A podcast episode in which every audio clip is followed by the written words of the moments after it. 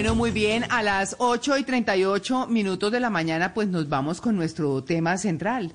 Y nuestro tema central tiene que ver con cómo planear la vida desde los 30. Yo tengo que decirlos, decirles que eh, el tema me lo encontré en un Twitter, en una cuenta de Twitter que se llama Art of Masculinity. el arte de la masculinidad es muy chévere, es para los señores, ¿no? Eh, pero yo invito a las mujeres a que lo miren, porque dice uno, nosotros tenemos una audiencia de hombres muy, muy importante. Y yo sigo algunas cosas porque, bueno, pues hay que entender también los señores, pues por dónde quieren las cosas. Y justamente sacó este tweet, Art of Masculinity, que, em, este tweet que dice, hombres en sus 30 inviertan en esto y da como ocho pasos. El primero que dice es, por ejemplo, invertir en libros, porque dice que los libros ayudan como a reforzar muchos aspectos de la vida. Los ayuda a mejorar dormir, los ayuda a mejorar la memoria, a mejorar los conocimientos generales y a reducir la ansiedad y la depresión. Y así sigue con otro poco de puntos que nos dan pie para arrancar con este tema fantástico, porque bueno, además no solamente tiene que ver con los señores, sino con nosotras las mujeres. Todos a los 30 ya por lo menos tenemos una carrera profesional y si no la tenemos, por lo menos sabemos qué queremos en la vida. Bueno, esa es la idea. O sabemos a qué nos vamos a dedicar. Es decir, esto es para todo el mundo. Así que hemos invitado a Carlos Maldonado, que es entrenador, maestro en programación neurolingüística, conferencista internacional en liderazgo y desarrollo del ser, director de programas de entrenamiento Cuerpo, Mente, Espíritu, CUME. Es coautor del libro, un libro maravilloso, El poder de tomar decisiones que aquí lo tuvimos también en su momento. Carlos, muy buenos días, me encanta saludarlo. María Clara, exactamente igual. Un saludo muy especial para ti, para Malena, para Luis Carlos, para la mesa y por supuesto a toda la gente que nos escucha en la casa, sacando al perro en alguna parte del planeta. bueno, muy bien. Pues Carlos, es que cuando uno dice, pues uno tiene que saber qué hacer, yo decía al comienzo del programa, bueno, pues uno a los 50 también anda reformulándose la vida, pero por lo menos cuando uno arranca eh, desde muy chiquito, sabe qué es lo que más le gusta. Y por ahí va haciéndole, bueno, no todo el mundo le sucede, a todo el mundo le pasa lo mismo, pero ¿cómo hace uno para ir encontrando ese propósito, porque a los 30, bueno, los 30 ya es una edad interesante de formar familia, si no es que ya se ha formado, de saber qué se quiere hacer, de muchas cosas. ¿Cómo encuentra uno ese punto a los 30 años cuando se para y dice, brutas, entré al tercer piso? Entonces, ¿en qué seguimos? Bueno, mira, yo creo que lo más importante de entrada es qué no hacer porque suelen suceder dos cosas. La gente sale de los 20 en donde estudió cosas, como tú estás diciendo, y la gente cuando sale del colegio siente la, necesidad de empezar a estudiar cosas y llenarse de conocimientos desde el hemisferio izquierdo. Eso no está mal. Mm. Pero a mucha gente a los 30 le atacan dos cosas. Una, empezarse a comparar. Entonces, oigan, no, ¿Ah, yo tengo mis amigos del colegio eh, ya tienen empresa y yo no, mis amigos ya se casaron y yo no, y empieza un desespero increíble porque como nos enseñaron a que la vida era una competencia, tengo que ser el mejor de la clase, tengo que ser el médico que yo nunca fui, ese tipo de cosas, empieza un nivel de desespero increíble por la comparación. Y yo creo que es muy importante que uno a los 30, después de que ha estudiado cosas, si es que decide estudiar, pues empieza a entender que la competencia primero es con uno mismo y que cada uno hace las cosas a su propio ritmo. Cada uno aprende a su propio ritmo, cada uno trabaja a su propio ritmo, pero los 30 es una crítica en términos de comparaciones, punto uno, y punto dos, darse cuenta que no solamente lo que estudió en la universidad le funciona, sino que empieza a adolecer, como en la adolescencia, de otras mm. competencias como relacionamiento, como comunicación, por eso tú hablabas hace un momento de compra de libros de X tipo, porque generalmente esas dos cosas son las que suceden a los 30. Si tú quitas eso, es más fácil empezar a desarrollar ese famoso proyecto de vida. Claro, bueno, cuando lo que pasa es que es tan difícil hacerse consciente de las propias falencias, ¿no? Me parece que es una cosa eh, no tan fácil o que resultaría más fácil verlas en los demás, decir, oiga, usted es buenísimo para esto, pero le falta esto. Y uno tiene amigos lindos y queridos que se lo dicen. Eh, y uno siempre tendrá cosas que aprender y no importa la edad, porque esto también eh, lo estamos circunscribiendo a los 30, pero bueno, puede aplicar en otras épocas de la vida. Pero cuando, ¿cómo hace uno para decir, porque, porque Carlos, usted está diciendo, uno empieza a darse cuenta que tiene otras falencias y demás. Pero ¿y si no se da cuenta? Es decir, ¿cómo hace fructificar en positivo esas cosas que uno está viendo que como que no tanto? Entonces, mira, es, buenísimo el punto. A la mayoría de nosotros nos enseñaron a trabajar sobre nuestros errores. Entonces hay que corregir cosas y hay que corregir cosas y hay que corregir cosas. Y la realidad es que si usted quiere avanzar como ser humano, no se meta con sus falencias métase con sus fortalezas. Ah, que las falencias no le gustan a los demás. qué vaina, así es la vida. Pero si yo me pongo a trabajar en lo que, e, e, en mis falencias, más miedo le voy a tener y más miedo le voy a tomar a esas falencias. Te voy a colocar un ejemplo simple. Yo tengo 45 mm. años, María Clara. Yo no sé cocinar. A mí no me interesa eso. Y que la gente diga, pero este loco a los 45 no sabe cocinar, con honestidad me resbala yo no me yo no me ocupo de ay Dios mío a qué horas cocino qué dirá la gente de mí porque yo no cocino no yo soy bueno hablando en público soy bueno enseñando así que me dedico a eso yo no sé clavar una puntilla. Yo para en mi casa yo contrato a alguien para que clave una puntilla porque puedo abrir un hueco de kilómetros en una pared. Y tampoco me ocupa. Pero si uno se pone a trabajar en las falencias más las atrae cuando la gente, por ejemplo, quiere hacer un curso para hablar en público, mi sugerencia es no haga un curso para hablar en público si usted está aterrorizado de hablar en público, así sea conmigo, mm. porque yo lo voy a poner a mm. hablar en público. Haga un curso a hablar en mm. público cuando usted a eso no le tenga miedo y quiera mejorar en el tema. Entonces, fíjate que tiene que ver con programación. En vez de concentrarme en mis debilidades, todos somos buenos en algo y a los 30 yo ya sé eso, aunque como tú lo dices, esto es para todas las edades. No me voy a concentrar en la debilidad. Si es tan fuerte, la pago, la aprendo, lo que sea, pero me voy a concentrar en mis fortalezas. Y cuando me concentro en mis fortalezas, puedo dar saltos literalmente cuánticos, saltos importantes en mi avance como persona. Hablemos de eso que usted dijo ahora, de cambiar lo que se estudió. A los 30 ya por lo general se tiene una carrera universitaria o un oficio Puede ser, ¿cierto? Si una persona no estudió su carrera, pues tiene un oficio al que se dedica y se ha dedicado ya unos cuantos años. Pero digamos que a los 30 surgen varias preguntas sobre el futuro y en esas preguntas, pues las personas deciden cambiar de carrera, de oficio, pero es muy difícil hacerlo porque pues usted ya lleva acostumbrado, ya va caminando en, en, un, en un determinado oficio. ¿Por qué entonces a los 30 se despierta ese interés? De cambiar de carrera, de profesión, de oficio, sobre todo en esta generación? Porque fíjate que a los 20, para devolvernos, tú estudias muchas cosas, algunas porque te gustan, pero otras porque te cuentan y te dicen, Malena, es que usted tiene que estudiar periodismo porque eso da plata. Malena, es que usted tiene que estudiar medicina porque usted sería la primera médico de la familia. Malena, usted tiene, ¿de acuerdo? Mm. Entonces, en muchas mm. ocasiones, y a muchos nos pasa, yo soy un ejemplo de eso, pues estudié algo que me, me, dijeron que estudiara, cosa que no ejerzo. Para informarle a toda la mesa, porque esto no lo sabe ni siquiera María Clara, mi primera profesión es diseñador textil, porque mi familia tenía ropa de fábrica de ropa y telas. Yo estudié esa vaina porque, hombre, e, e, era lo que había que hacer y seguir con el negocio familiar. Hoy mi actividad profesional no tiene nada que ver con eso.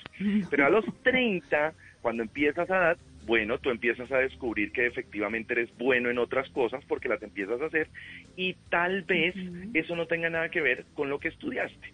La creencia limitante, Malena y Mesa y toda la gente que nos escucha, es esa, es creer que yo debo producir exclusivamente en lo que estudié o en lo que estudié al principio. Yo puedo ser completamente productivo, completamente bueno en otra cosa que no tiene nada que ver con lo que inicié estudiando por obligación, porque me empujaron un poquito, algunos por decisión. Y a los 30 eso ya se despierta bastante para entender, oiga, eso es lo que me gusta o espera, hacemos otra cosa porque no es lo que me gusta. Carlos, ¿cómo detectar que uno está haciendo lo que no le gusta? es, es que cuando uno tiene ese síndrome del lunes, cuando el lunes dice, voy otra vez a trabajar, o qué rico, es viernes. O sea, usted está feliz porque hoy es el último día de trabajo suyo. ¿Cómo funciona eso?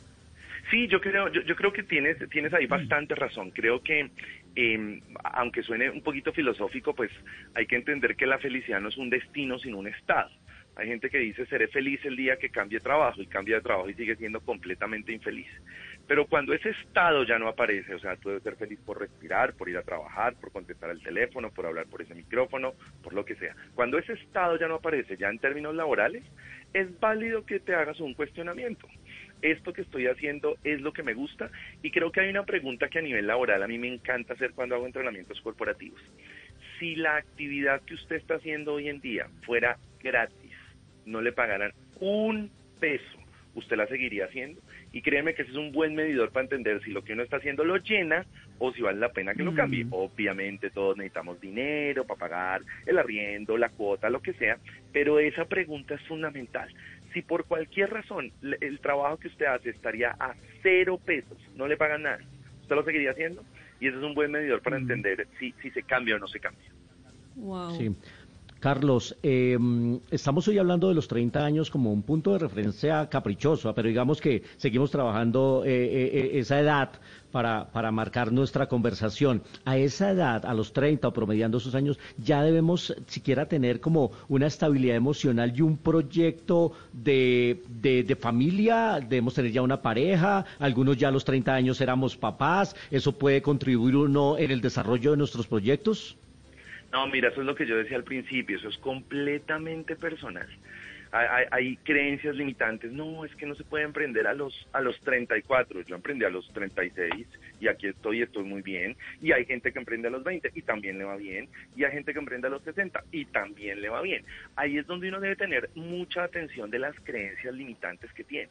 Pero siento que la familia puede dar un norte, siento que la familia puede dar un objetivo, siento que la familia puede ser un polo a tierra como para aterrizar los proyectos puede ser, pero, pero fíjate, y esto es un ejemplo personal, yo no tengo hijos, no está dentro de mi plan de vida tenerlos, no los tengo.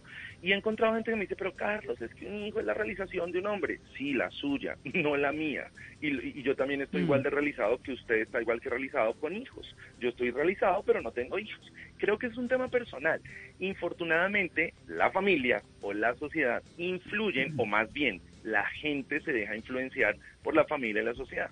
Es que usted ya tiene 36, entonces lo va a dejar el tren. Es que como así que usted no tiene un posgrado como tienen todos sus hermanitos. Ese tipo de cosas son las que realmente a la larga hacen daño en el propósito de vida que una persona a los 30 puede empezar a marcar. Y como decía al principio, mucha gente se da cuenta a esa edad de miércoles. Estudié en la universidad, ya tengo hasta dos carreras, qué genial, pero no me sé relacionar, no me sé comunicar, mi nivel de inteligencia emocional es pobre o cero, y entonces aparecen las mm. famosas competencias blandas y ahí la gente empieza a mm. entender que esas competencias hacen parte de ese proyecto de vida que yo pueda generar. Sí, sí, sí. Carlos, hay una cosa que es bien importante y que me sucedió en lo personal y se los quiero compartir. Cuando, cuando em, asumí un cargo muy importante eh, en una empresa multinacional manejando las comunicaciones. Eh, yo tenía en ese momento 40 años y yo veía que eso que yo estaba haciendo a los 40 lo estaban haciendo en ese momento mucho más las personas de 30, o sea, 10 años menos. Y, entonces empecé a hacer como un parangón, un análisis de todo el mercado laboral y empecé a darme cuenta que, que generacionalmente o que por lo menos en una década eh, se habían adelantado los más jóvenes a hacer lo que uno estaba haciendo ya como que pensaba que era a esa edad estaba perfecto, eh, como cosas por el estilo. Y uno se da cuenta que ya pues hacen maestrías a los veintipico y, cosas así. Y uno dice, eso uno lo pensaba como a los cuarenta, hacer una maestría. Entonces, ¿cuál es la diferencia? Y, y, eso voy a esta pregunta, por eso voy a la siguiente pregunta. Tener 30 años hace 50 años no es lo mismo que tener 30 años hoy, porque los retos son muy distintos. Entonces, ¿qué? ¿Qué hacer hoy? futuro. El pensamiento de futuro, María Clara, es diferente. Nosotros hace un buen tiempo, a los 30, o mucha gente de la generación de, hoy, cuando tenían 30, hace, no tengo ni idea, 20, 30 años, pensaban en el futuro diferente, pensaban en el futuro más lejano. Hoy en día, y más con el tema de la pandemia, las personas empezaron a ver el futuro literalmente en su nariz. Entonces el tema del futuro lejos ya no lo ven, lo ven cerca. Los dos están bien porque tú hiciste tu proyecto y tu trabajo a los 40 y te fue divinamente y el que lo hizo a los 30 también le, le, fue divinamente. Entonces hay dos visiones de futuro que esas sí vale la pena, digamos que analizarlas. Una generación que veía el futuro lejos, está muy bien, y otra generación que particularmente le está empezando a tener miedo a lo desconocido. El otro día leía un estudio que decía eso. Después de la cuarentena particularmente, los miedos más importantes. El miedo más importante, inclusive sobre el miedo a la muerte, es el miedo a lo desconocido, a lo que pasará. Entonces, hoy un pelado de 30 ya no te dice, en 20 años voy a hacer tal cosa. Hoy un pelado de 30 te dice, lo quiero hacer ya. Y no está mal, porque te insisto, cada uno lo hace a un ritmo de aprendizaje y con una, una mentalidad diferente. Lo importante es que lo acompañen creencias que le permitan generar ese resultado los que a uno les funcionó ver el futuro lejos y los que a otros les funciona ver el futuro cerca, los dos están perfectamente bien.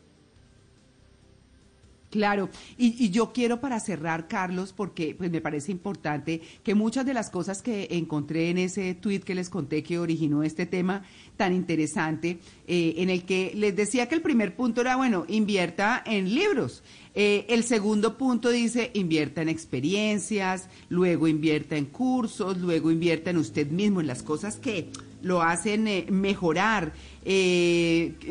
por ejemplo, habla de un libro que se llama que hay que leer un libro. Eh, es decir, si usted quiere ser una persona exitosa, le está diciendo, léase un libro que se llama Ironclad Discipline, que es como la disciplina de hierro, ¿no? Esa que, mejor dicho, no le permite ni procrastinar, ni alcanzar sus metas, o sea, ni, no le, es decir, lo impulsa a eso más bien, eh, invierta en sus amigos, invierta en conocimiento, invierta en comida saludable.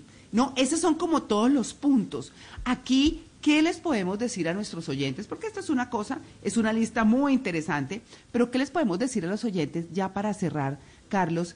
Invierta en qué para que haga de su vida eh, o con la planeación de su vida algo mejor. Ok, invierta, voy a sonar un poco rudo, pero es la que se me ocurre, invierta en lo que usted quiera, no en lo que los demás le digan que haga. Evite mirar para los lados evite mirar para los mm. lados, para mirar qué está haciendo el vecino. Eh, el otro día colocaba mm. en mis redes sociales, la dirección más acertada hacia un cambio personal es ir hacia el frente, con todo y obstáculos, mm. con todo y el camino liso. Entonces, si a usted le da la gana hacer un curso de inteligencia emocional, hágalo. Si le da la gana hacer un curso de finanzas, hágalo. ¿Qué, qué, qué es importante para usted? y haga su mejor esfuerzo, sé que no es fácil, haga su mejor esfuerzo para evitar el ruido de los demás. Oiga, usted que hace estudiando eso a los 30, no pierda tiempo ni pierda plata. los saboteadores. Claro, los saboteadores. que puede ser interno o externo. Por lo tanto, aprenda a escuchar la voz suya. Usted tiene una voz recontra inteligente. Aprenda a escuchar su propia voz. Así esa voz a veces sea medio... Mm, hay un nivel de inteligencia alto en su voz y esa voz se puede llamar intuición. Hágalo todo va a ser un aprendizaje, todo. Si usted todavía a los 30, y mm. ese es el mensaje final, quiere y todavía cree que hay errores, uy, compadre, ahí sí está en un tremendo... En la vida no hay errores, en la vida hay aprendizajes. ¿Qué aprendí de una situación a la cual no llegué a la meta? para pues no embarrarla en la siguiente opción en vez de decir, nunca más lo volveré a hacer. No, que aprendí y vuelvo y le hago. Y escuchando a los que hay que escuchar, pero particularmente la voz de uno y mirando para el frente. Claro, es que eso me parece tan importante porque uno mismo sabe cuando está haciendo algo mal, cuando lo que está haciendo de pronto no le puede resultar. Eso a uno se lo dice el corazón y uno no lo escucha.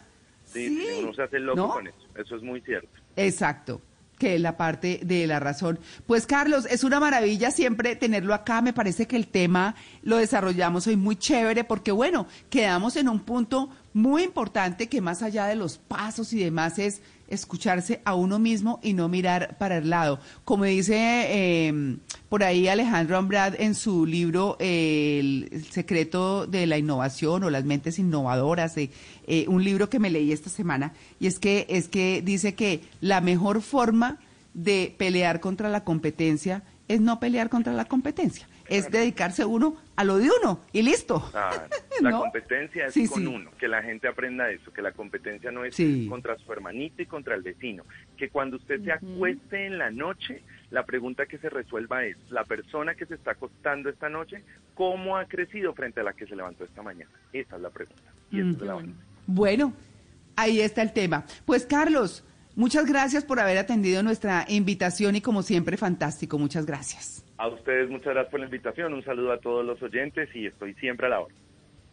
Ay, no, Carlos, las redes, porque es que siempre se me olvida preguntar las redes y los oyentes me preguntan. sí. A toda la gente que nos quiera nos quiera encontrar, en todas las redes estamos como Cume Colombia, así está en eh, YouTube, así está en Instagram, así está en Facebook, CUME Colombia, C-U-M-E, y ahí encuentran información de valor todos los días para que, bueno, se pueda avanzar.